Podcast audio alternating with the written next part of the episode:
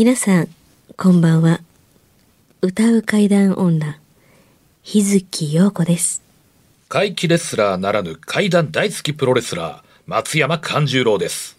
怪談を集めて47年怪異収集家の木原博勝ですこの番組は、オカルト番組でも、心霊番組でもありません。怪異収集家である作家の木原博勝さんが、実際に直接取材した実話怪談を語ります。日本で唯一の怪談専門ラジオ番組です木原さんといえばあの今や伝説の実話怪談本、新耳袋シリーズの作者でもおなじみですよね。他にも、うずしお怪談やつくも怪談といったヒットシリーズも出版されてますよね。その木原さんによるこの世のものではない話、もののけの話、不可思議な話といった実話怪談を季節に関係なく毎週聞くことができるなんて、怪談マニアにとっては夢のような話ですよね。夢どころか悪夢よりも素晴らしいことですよ。それでは、あなたが最後まで無事にお聞きできることを祈ってます。怖い水曜日、存分に味わってください。今夜は？今夜は6月30日、まあ6月最後の日ですね。6月最後の日。さあ、そうです。あの収録6月の9日。そうですよ。ロックの日なので、はい。えー実はまだ情報解禁ができてないので、あはいあのうん。僕ちょっと言えないことがあるんですけれども、はい。でなんでそんな時うんそんな話をそこから始めるんだと言われるのはごもっともなんですけど、うん。この放送してる6月30日、はい。僕日本にいないかもわからない、おやおやおやおや。うん、なのであの報告はあの次のあの収録の時まで待っていただければというところですけど、はい。本人が日本におらへんのに放送があるというこの不思議っていう。不思議ですね。怪異ですね、これも。これもまた怪異。だけその報告だけをっていうちょっとやっぱり人生にとって大きなあの30日などねっていうところだったりするんですけど、でももっと大事なのは、え。えー2021年がはい半分、そうです。もう折り返しですそうよ。です終わりましたね今年終わっちゃいました。ええもう残でり半分。この放送の時にはもちろん完全に決まってるんですけど、えいまだに私たちは知らないんです。オリンピックってどうなってんのどうなんやろう。もう、本当にね、明日からもう7月ですよ。こそその通りなんです。うん。放送の翌日から7月になるので、もうやるのやらないのじゃなくて、うんやるなら やるしかないか。ややらないならやらないな、うん。に完全決定している6月の最後なので、まあ、日本にとってもあの2021年にとっても重要な折り返し点。そうですね、折り返し点ですね、重要な。本当どうなることやらね、うん。本にもかかわらず、ええ。我々は相相変わらず階段にしか興味がないのだってそうですよいう。ラジオ番組やってるわけです。す。はいで、。また追加のお便りが来たんですよ、木原さん。はい。ああ、嬉しいね、今週。も。豊作やね。ユあのーザー投稿素晴らしい。読んでいかないと無視かもしれい。ないっていう動画をアップしましたよね、YouTube に。はいあれのはい追加動画神棚から、神棚からね、はいあれ出てくるやつ、YouTube でも見ましたけど、はいはい。まずあの、かしこみさんね。だからね。えうん、かしこみ、かしこみもその、夫さんかはいら、はい。あ、旦那さんですか？そうです。はい。まずこっちから読みたいと思います。はいうん追加の動画の投稿と、さらに検証を深めていただくための材料の提供をいたします。ありがとうございます。はい。1、神棚のおさあお札は、賢美神社様のお札です。ケンさんだったんですね、あれは。あら、2、神棚の左横の袋は、今年を開始する予定の1年前に祈祷いただいた賢美様の古いお札とお守りが入っています。3、定点カメラは胴体感知前の2秒と感知後の40秒を録画しているようです。4、神棚と定点カメラの距離は3.6メートル。5、神棚は床から1.9メートルの高さ。1.9メートル。はい。6、定点カメラは床から1.2の高さです。二人で動画を見返しておりました。妻が前回投稿の1番目の動画のヤタガラスと今回投稿した1番目の動画の白いものは古いお札が入った袋から出てきているよと言いました。じっくり確認すると、面白いことにヤタガラスと白いものは出だしそっくりなんですが、最終形態が違うんです。そしてこの2つの動画は同じ日に録画されていて、時差はたった3分なんです。3分。古いお札からもありがたいものが出ていると分かって、えお札を正面に向けました。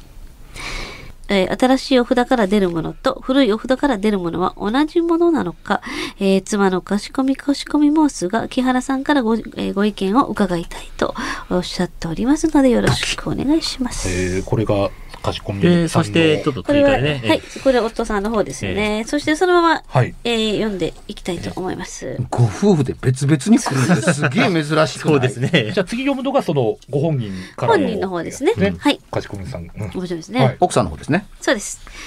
えー投稿動画参考資料の件ですと。うんえーはいはいえー件名ね。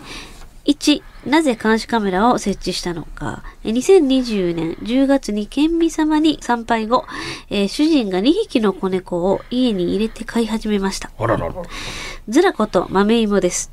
この名前ね。はい先住猫と合わせて、家猫は3匹となりました。えある朝、2階の寝室から1階のリビングに降りると、神棚のしめ縄の尻が1枚落ちていました。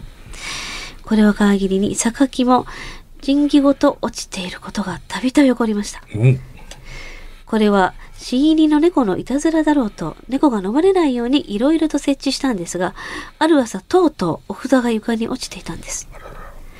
これは大変と、何が何でも猫が神棚に登れなくなる工夫をしました。すると今度は仏壇の収納の棚が開けられており、予備の仏像が包まれている包装紙を噛みちぎるといういたずらを発見。えこの悪さは昼も行われていまして、主犯はズラコであると確認されました。毎回行われるのは仏像の包みのみのいたずら。線香やろうそくの箱がかじられることはありませんでした。そして、新耳袋の単行本4巻をリビングの上の上に再読したまま、就寝した明くる朝、帯だけが外されて食い破られていました。他の著者の本は破かれたことがなかったのです。ー、新耳だけが新耳だけですね。放置してしまった自分の不注意が悔やまれました。そして後日、つくも階段の文庫本第9夜をテーブルに置いたまま就寝しようとしたとき、前回のいたずらを思い出して、猫がいたずらがしたことがない本棚の他の著者の単行本の間に隠すようにして差し込んで就寝しました。翌朝、なんと、つくも階段の文庫本は棚にそのままで、帯だけが抜かれて、半分破けて床に落ちていそいます。つはそいつはすごいな、うん。なんと？なんで？どんだけ器用な猫なんだと驚いたと同時に、ズラコには何かが見えていて、いたずらするのかもしれないと思うようになりました。他にも、ケイミさんのカレンダーや、えー神社の縁起物など、ズラコがいたずらするもの、えーですね、えー仏閣の関係のものばかりだったからです。そして、夜間にズラコが一番いたずらした神棚に何かが起こっているのかもと定点カメラを設置しました。なるほどこれですね。はい。そして2が動画についてです。動画1は1月の20日に録画されており、真冬には虫はありえないと思います。なるほどはい。360度、えービデオとして拡大すると、えー白い玉から、白い玉ね、白い玉から手足が伸びて変化していくのがより確認できました。白い玉と猫は同時に活動していますが、神棚由来のものは猫が活動して、ね、いないとき、あるいは猫がいないときに現れています。猫を避けているんでしょうか特に6番目の動画は猫が部屋から出た後に現れ、楽しげに見えます。なんか意志があるようなかのようです。襖の奥は仏間です。え画面の右側に白い玉が映ることが多いんですが、その方向には知人から突然いただいた仏教系の木札、ご祈祷の札ですね。ご祈祷があります。お祭りはしてません。警備様のお札には2017年から毎年1回ご祈祷を受けてお祭りしておりますと。さて、えーどこから、あのーお料理しましょうかというところなんですけれども、はい。あの前回のし放送の時には、はい。あのーまあ、許可をいただいて、えー放送にこぎつけるっていうところまでっていうのって、多分動画の紹介をしただけで終わってるはず。そうですね。動画のまあ解説で。そう。ですえね。えで、あのその時点では、えーコピーライト、まあ、つまりその、ね、えーこの画像を勝手にあの一人歩きしないようにするための、あのいわゆる通俗的に言うマルシーというやつですね。えー怪談ラジオ怖い水曜日とラジオ関西というクレジットを入れて、えーいただけるまでは、まあ、要するに流せるかどうか、YouTube に上げれるかどうかというのが、前回の放送では、あの、まだ未確定でしたまあ。収録の時点ではですね。はい。で YouTube にはアップしましたけど、アップしました。えーで、何が言いたいかというとですね、あのーあのコピーライトは、んをがついて YouTube に動画が上がるというのは、そんなに簡単なことではなかったわけですよ。なぜならば、はいはいはいあのー投稿はいただいたんですけど、えコピーライトをを入れ、入れますので、使わせていただけませんか？はい、いいですよっていう、そんな簡単に流れにならなかったからそうなんですよ。うん。うんなん。です。で、あの、ぐいただいた時点でもう動画があったので、うん。佐々木くんに何とか許可もらってくれというのの連絡のやり取りしてたんですよ。うん。なんとか許可をもらって、あので、えーコピーライトを入れるっていう話も局に通して、局の方で画像、あの、えークレジクレジットをちゃんと入れてくださいっていうのもやるから、ぜひともお願いしますっていう形で、あのー貸し込みさんと言えばいいんですかね、えに送っていただいたんですよ。思思わぬ返事が返ってきました。はい。ここになんかさるっと書いてありましたけれども、はいあの前回の時には特にあの注意深く触れわざと触れてはいなかったんですけど、あの神棚なんだろうぐらいうんにしか触れてなかったと思うんですけれども、はい。えーあそこに写ってるのが県民様のあのご祈祷札なので県民様の了解を取っていただければあの動画使っても構いませんというお答えいただくんです意外な返答が返ってきたんです。うん。つまり前回の放送の後、うん。はい。うん、佐々木君が使っていいですか？コピーライト入れますって。映っているのは実は県民様のご祈祷札なので。で、木原さん、県民様に、あの、了解いただけますかって。うんんなるほど分かった。そういうことなのかっていうに、あの、あのまさかお札が県民様とは思わなかったというので、うんで、あの県民さんの神主さんと僕、携帯ダイレクトで繋がってるので、んこれがどういう偶然なんでしょうね。あの佐々木くんから連絡をもらっメールをもらって、うんすぐに、あの、神主さんに電話入れたんですよ。うん珍しいことに出られなかったんです。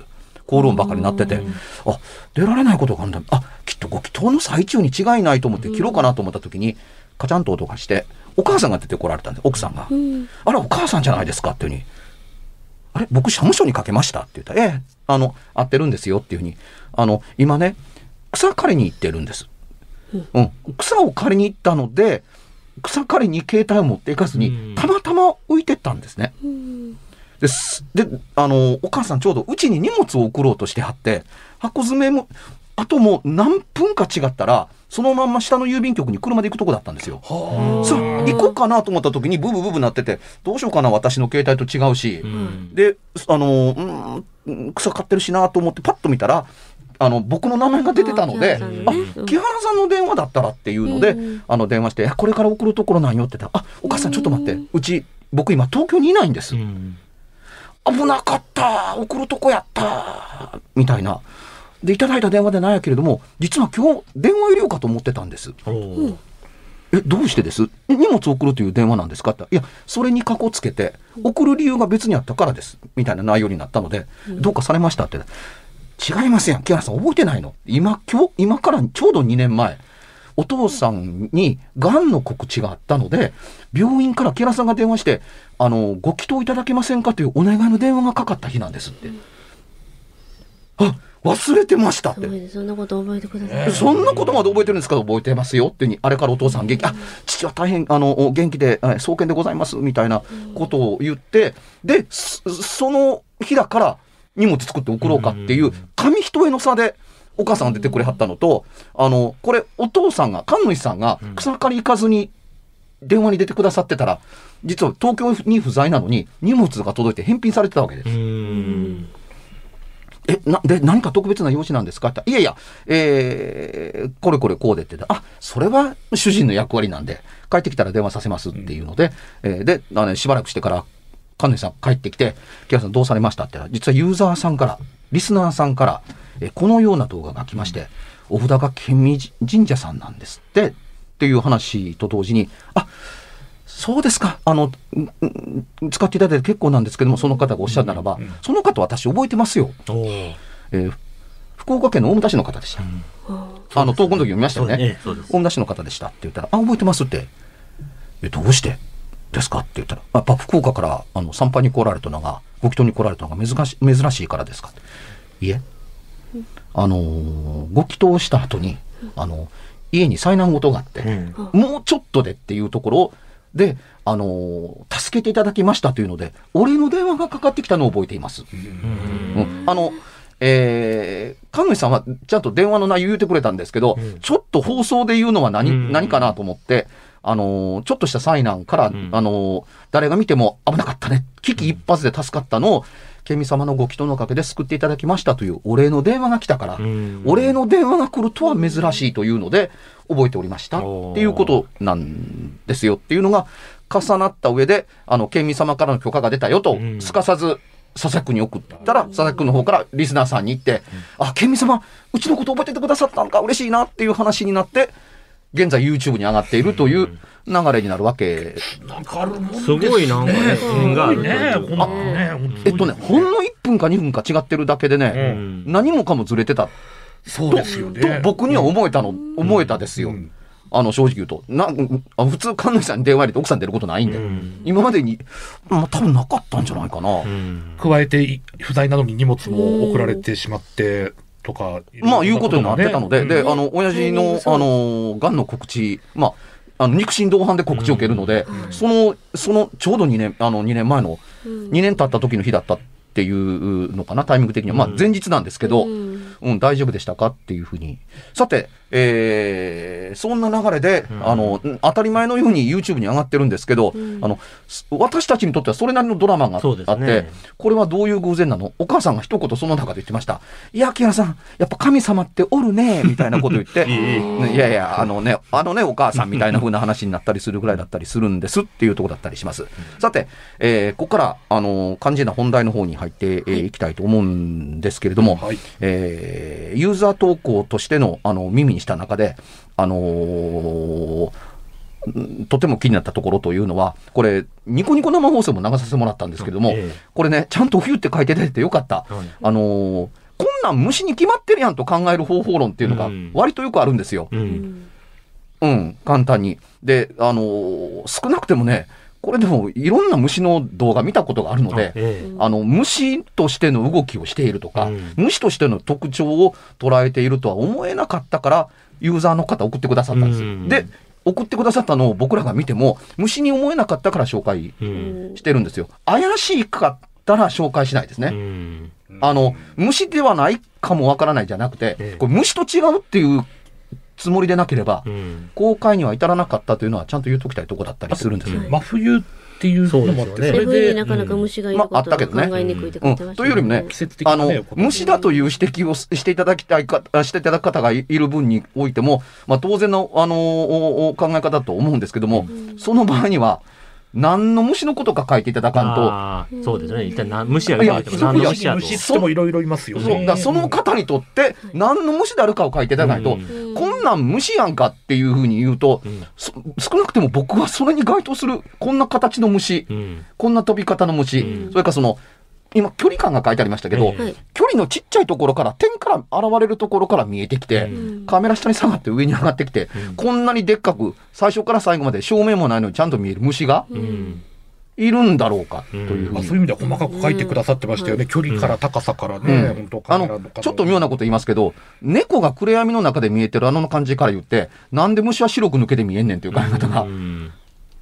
あるはずなんですよ。え少なくても、あのー猫と虫と、どっちが、あのー目として捉えにくいかっていうと、虫の方が、あの、溶け込んで捉えにくいと思うんです。うん。まあ、やっぱちっちゃいもんですからね。そそんなに大きくもおないし、うん。その、要するにその、えーどういう意味でしょうね。あの、明細的な色に近しい場合の方がうん。うん多いですから、猫よりこんな、猫の目の輝きというのが一瞬映るんですけど、えこの猫の目の輝きとほとんど同じ光量に近いものがえ、うん虫で果たしてあり得るのだろうかっていうふうに。あの部分だけ本当停止してみると、その光量ってわかりますよね。うん、それとね、あの、今、カンちゃんがいいこと言ってくれましたけど、はい。あの、私たちそれなりにね、あのー、コマ撮り的に見てたりする、うん。調べたりししてたん、してるんですけど、えうん、あの、動きが、あ虫という分にはあまりにも動きがえ速くて、うん。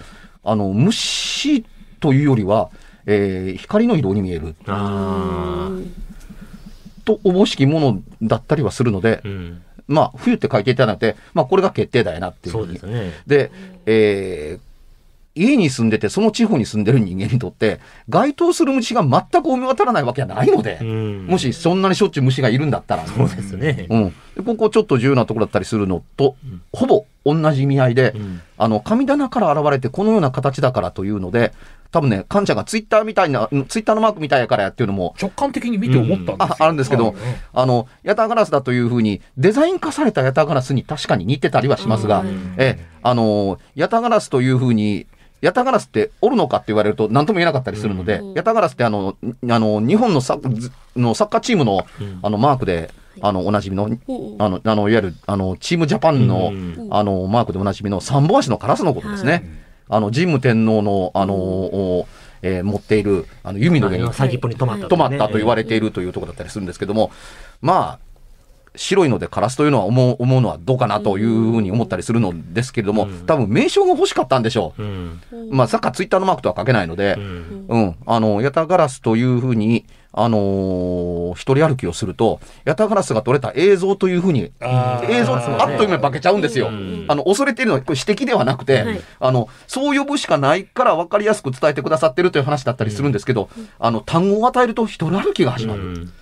あのーヤタガラスの映像が撮れたっていう冠をつけて、うん。この映像が抜き出して、コピーライトを消して動き始めると、うん。怖いので、ん。あの、ここしっかりしておきます。現段階でヤタガラスかどうかもわかりません。はいうん、というとこなんですけれども、何やら発光物体が移動しているというふうに思えることは、今回もそうですけどね。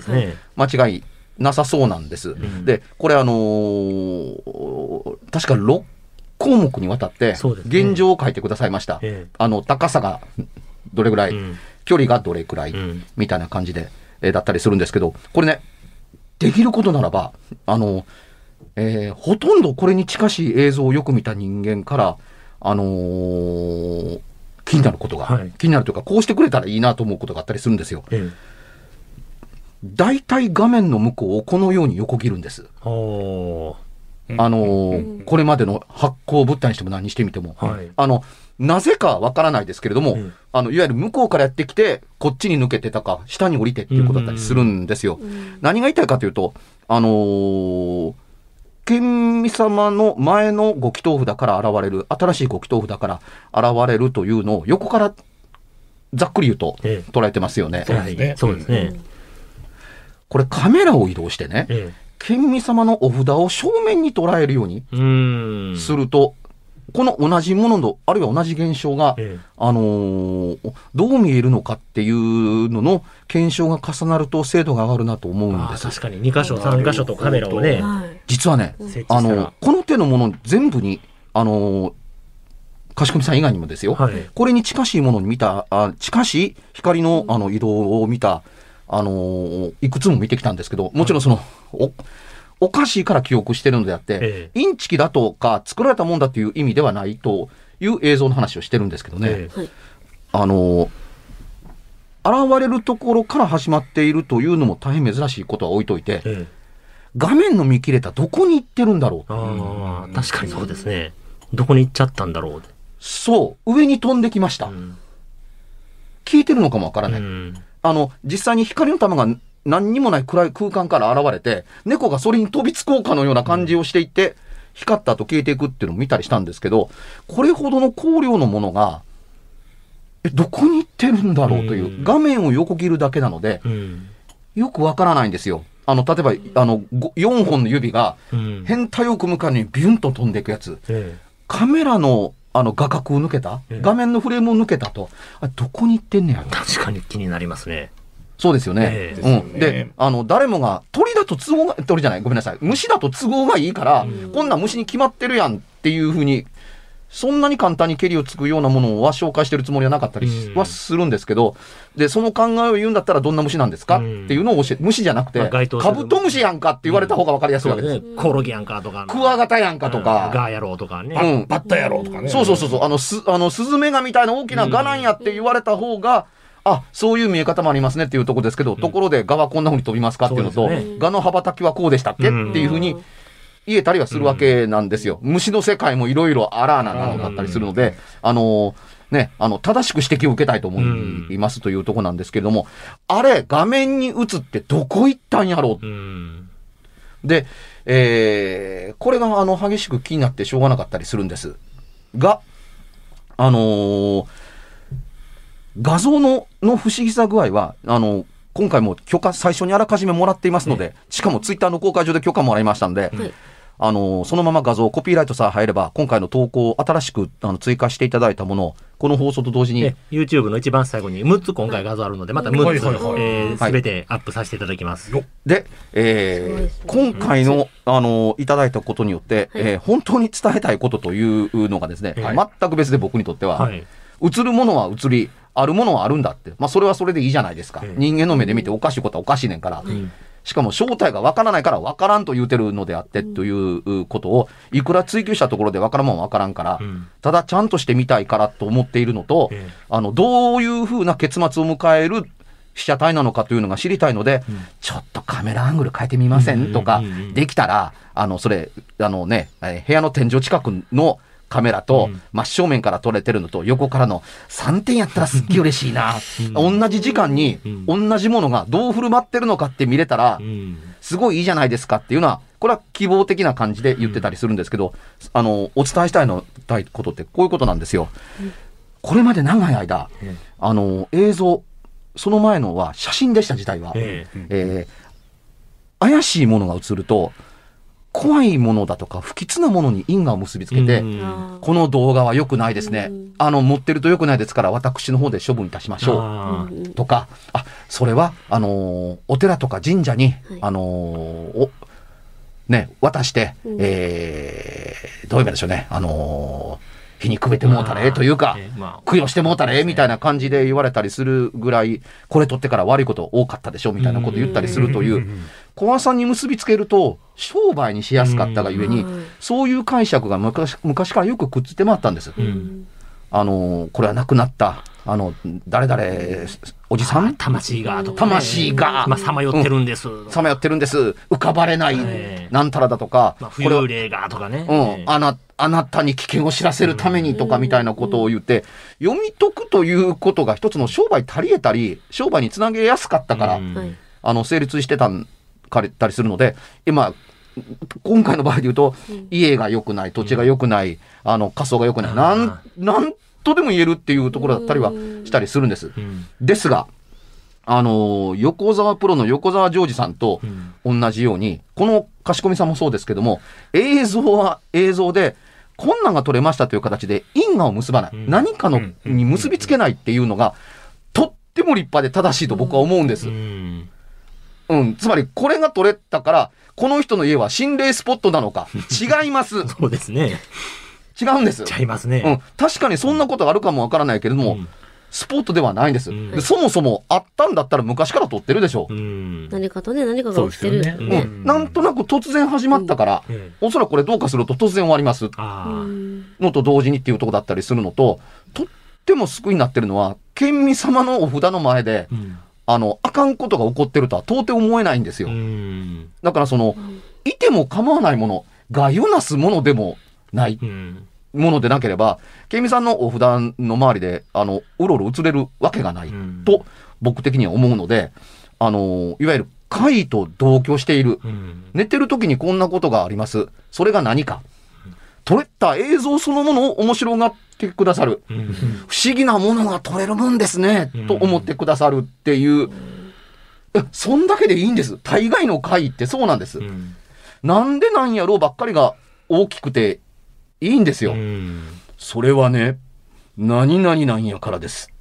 ご注意なさってください。みたいなような話に持っていくのって、え、何を根拠に、う んってなりますよね。そうですね。え、何が分かってるんですか？っていうふうに。なんでわかるのそれ？ええ、あのーこの番組でもよく言言ってるとこですけど、この番組って7年もやってるので、少しずつこだわりのギアを上げてるんですよ。あはい。あの、前はね、あの、近しいけれども違う。これとこれとは違いますっていう、線引きっていう言葉が、ことがすごく大事ですっていうふうに、え長い間言い続けました。それも大体行き渡ったかなと思うので、うんあの、読み解きが大事なんです。うん出力よりもね、入力大事なんです。うん。で、読み解き方を間違えると、あの、理屈と公約はどこにでも貼り付くっていうのと同じように、何とでも結びつけて、うん何とでも違った結末に持っていくことができたりするけれども、それほとんど分かってない人が、うんさも分かってるかのように、読み解いたかのごとくやったりするけども、読み解いてないから。うん。ちゃんと読み解く力がないと、見えることと読み解くことと違うんですよ。うん映画を見ることはできても、演出や脚本家の伝えたいことや役者の表現が読み解けてるとは限らないでしょ、うん、そうですね。見ることって誰でもできるんですよ。うん。本の表紙は見ることはできるけど、中身を読み解いてることとは関係ないですよね。うん。どんだけ見えても読み解くこととは関係がないんです。うん。うん。読み解くとか知るっていうことは、やっぱりね、経験則で鍛錬で積み重ねていった方がいいと思うんですよ。うんそうでなければ何が起こるかというと、門前の小僧、習わぬ経を読むっていうことができたりするわけです。うん、ずーっと聞いてるから覚えてるけれども、うんそれ何言ってんの？って言ったら、うん、わからへん。いつも聞こえてくるから覚えちゃった。うん。形とかリズムで覚えてまあ意味もわからんとね意味もわからん。うん、それは般若心経って言うんだよって。へえ、そうなん？みたいな。全部言えるのに、うんそれが何かがわからない。みたいなことだって、起こるっちゃ起こる。うんうん、だったりするので、あのー読み解き方が、まあ、進んでたり、読み解くことって、つまり見抜くことだったりします。うんうんで、見抜くことというところや読み解くことがちゃんといったりすると、今度は上手な出力になるので、うん。出力が上手くなると、あのーね、えー語りに変わったり、見抜かせられるわけです。うん。いわば、相手に伝えやすくなるわけですね。相手がこういうふうに自分を見抜くだろうと思うように、うん。あの、出力を出すことによって伝えやすかったりするんですけども、うん、あの、伝えるだけだったら、階段を語るよりも声優さんが朗読した方がうまいに決まってるわけそりゃですそうですわ。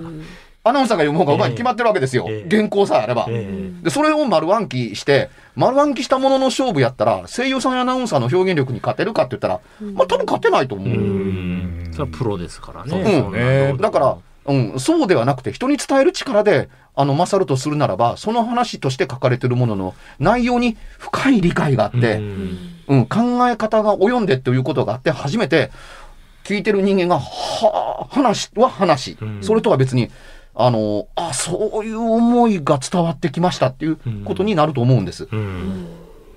あの、演技の褒め方とか、ええ。話がうまいですねっていう作風の出来方とは別にね。うん。うんだから、この番組の新しいその段階から言うと、読み解き方、入力でも結構ですけども、うん。読み解き方、に入力、あの、えー見抜き方うん。っていう形で、えーね、えー進んでいく中の一個に、画像は画像、うん。因果に結びつけてはいけませんっていうのを、うん。ナチュラルにかしこみ様。さんやってたりするのと、横澤さんが、いや、だってわからない。現れるのは 現れるけど、現れるんだもんという形でずっと同居している。うん。20年間その稽古場でやってるというのと、この家でこんなことが起こっているのを、ともかく記録として取って、うん。映りましたよっていうだけっていう、この考え方、うんとても正しい。そうですね。どこに持っていこうともしないんですうもん。うんうん、こんなの映ったんですけど、どうしましょうかっていうお悩み相談で来てないということが、そうですよね。ものすごいことだったりするんですよ。うんあの、これまでと明らかに、この手の番組、うんこの手の放送、うんこの手の内容、んこの手のコーナーは、そうじゃなかったんです。そうですね。こう、ケミさんのバチじゃないんですかとかね、普通やったらこう、その通り今までやったらテレビに来てて。 Exactly。ええうんあってましたけど。そういうね、お悩みに結びつけるのがすごく簡単なんですけど、うん大概ね、悩むほどのことでもないんうです。ん。うん。あの、悩まなければいけないものって、ちゃんと悩みがトップに書いてあるもんなんですよ。えそれぐらい気になったりしたりするんですっていうのがあった時の方が手強いんです。えうん。こんなことが続いたんですけれども、この映像のせいでしょうかっていうふうに。うん。ああ、どうでもいいですけど、そんなことがあったのに、すぐ映像にしろしようかっていうのっておかしくないですか？みたいな。う。ん。それ実は映像が先で、うん。撮れたから、うん。あの、お悩み事と結びつけたのと違いますか？うん。っていう考え方じゃないんですか？っていうことの方がう、ん実はうん。多いんです。で、それはよく考えてみましょう。この写真が撮れてから、困ったことや不幸なことがなかったですか？ああるに決まってるやん、そんなもん普段からね、そんなのあるに決まってる。言い方変えて、言い方変えると、その間に、ええこともあったはずなんですよ。んそれを悪いとこだけなかったですかって言われたら、それはあったでしょ。うん取れてようが取れてないが両方あなんかるから。怪我しませんでしたかとかね、なんか病気いや、になりません生きてりゃでしたかとか。で、するよ、生きてりゃで。うん。うんね。あのーね、下腹穴ザイル縄のごとしってに、ええことも悪いことも波のようにやってきたり、あうん編み込むかのように、どっちも来るもんですからっていうとこですけど、映像にそんな力があるんやったら、ほんなら映像のなかった時代はそんな力何にもなかったんか。そうですよね。ね簡単な話ですよね。ううんん、そんなものが、なん考えが、どうしてオーディオを持って振る舞うかっていうと、そうやった方が、話が面白いといううん。作者やライターの方がいっぱいおって、ガンガン本になってう、ん。バカスカ売れて、えーガンガンテレビになって、そういう考え方が、あの、さも教科書、マニュアル化のように刷り込まれた結果、あのそういうふうな結びつきになったりするんですけど、その影響下を全く受けてないっていうのって、とっても素晴らしいと僕は思います。素晴らしい。ね。うん。ぜひ、あの、正面から見たいですね。そうですね、正面から。うん、こんなに優秀な、あのー投稿が、あどかどか体験談として来るのはもとより、映像まで来るとは思ってなかった。そうテレビ番組じゃないので、ほんまですね。ねいやー素晴らしい。これがとってもありがたい。うん。えもちろんその優秀なものは、あの、ご紹介そうですね、させていただき。したいですか。ら、送っていただいたらうん、きっちり見ます。そうですね、はいこんなん撮れましたの皆さん、ぜひ送ってください。お待ちしております。はい。はい。それでは告知いきましょう。はいえー松山勘十郎なんですけれども、7月18日日曜日の3時から大阪府は豊中市の稲六ボックスという会場で主催しております大衆プロレス松山座の試合があります。料金や出演者の詳細は、えー松山勘十郎で検索していただきますと、ブログやツイッター等々いろいろ SNS も出てきますので、ぜひ、えー情報を集めた上で、ぜひ感染対策は、えーできる限りやりますので、会いに来ていただきたいと思います。見たいと思っても、見れなくなる、そんな時がまたいつ来るかもわかりませんので、うんぜひ、なんとかお互い工夫を凝らして会えるように頑張りましょ目に焼き付けてほう。しい。焼き付けてほしい。ははいい。ぜひですということです。はい。日月陽子は、えーひらがな3つの点々の日月陽子で検索してください。よろしくお願いします。はい、えー、ツイッターに情報を書きます。もう夏はどうなるのかが全く予測できない木原くん、ツイッターをよかったら読んでください。番組では、別冊怪談ラジオを販売しております。ちょっと普通の地上波のラジオでは放送できない僕の体験を、あの、語っています。二度と本の形でまとめるつもりのない話が入っていますので、ぜひお聞きになってくださればと。どうやったら帰るの？詳しくは、ラジオ関西の怪談ラジオのホームページをご覧になって、ぜひともお買い求めいただければと思います。今夜はいかがでしたでしょうか？何もなければいいんですが。え？ちょっと、あなたの城、誰ですか？番組では、お便りや感想のほか、あなたが体験した怖い話や、あなたが聞いた身近な人の不思議な体験、また、怖い写真や、曰く因縁のあるものなどもお待ちしています。メールの宛先は、階段アットマーク jocr.jp k-a-i-d-a-n アットマーク jocr.jp ファックスは078-361-0005 078-361-0005おはがきは郵便番号650-8580ラジオ関西階段ラジオ怖い水曜日まで。ぜひ、本物の怖い話を私に教えてください。お相手は、歌う階段女、日月陽子と、怪談大好きプロレスラー、松山勘十郎と、そして階段を集めて47年、木原博一でした。それではまた来週、お耳にかかりましょう。この一週間、あなたが無事でありますように。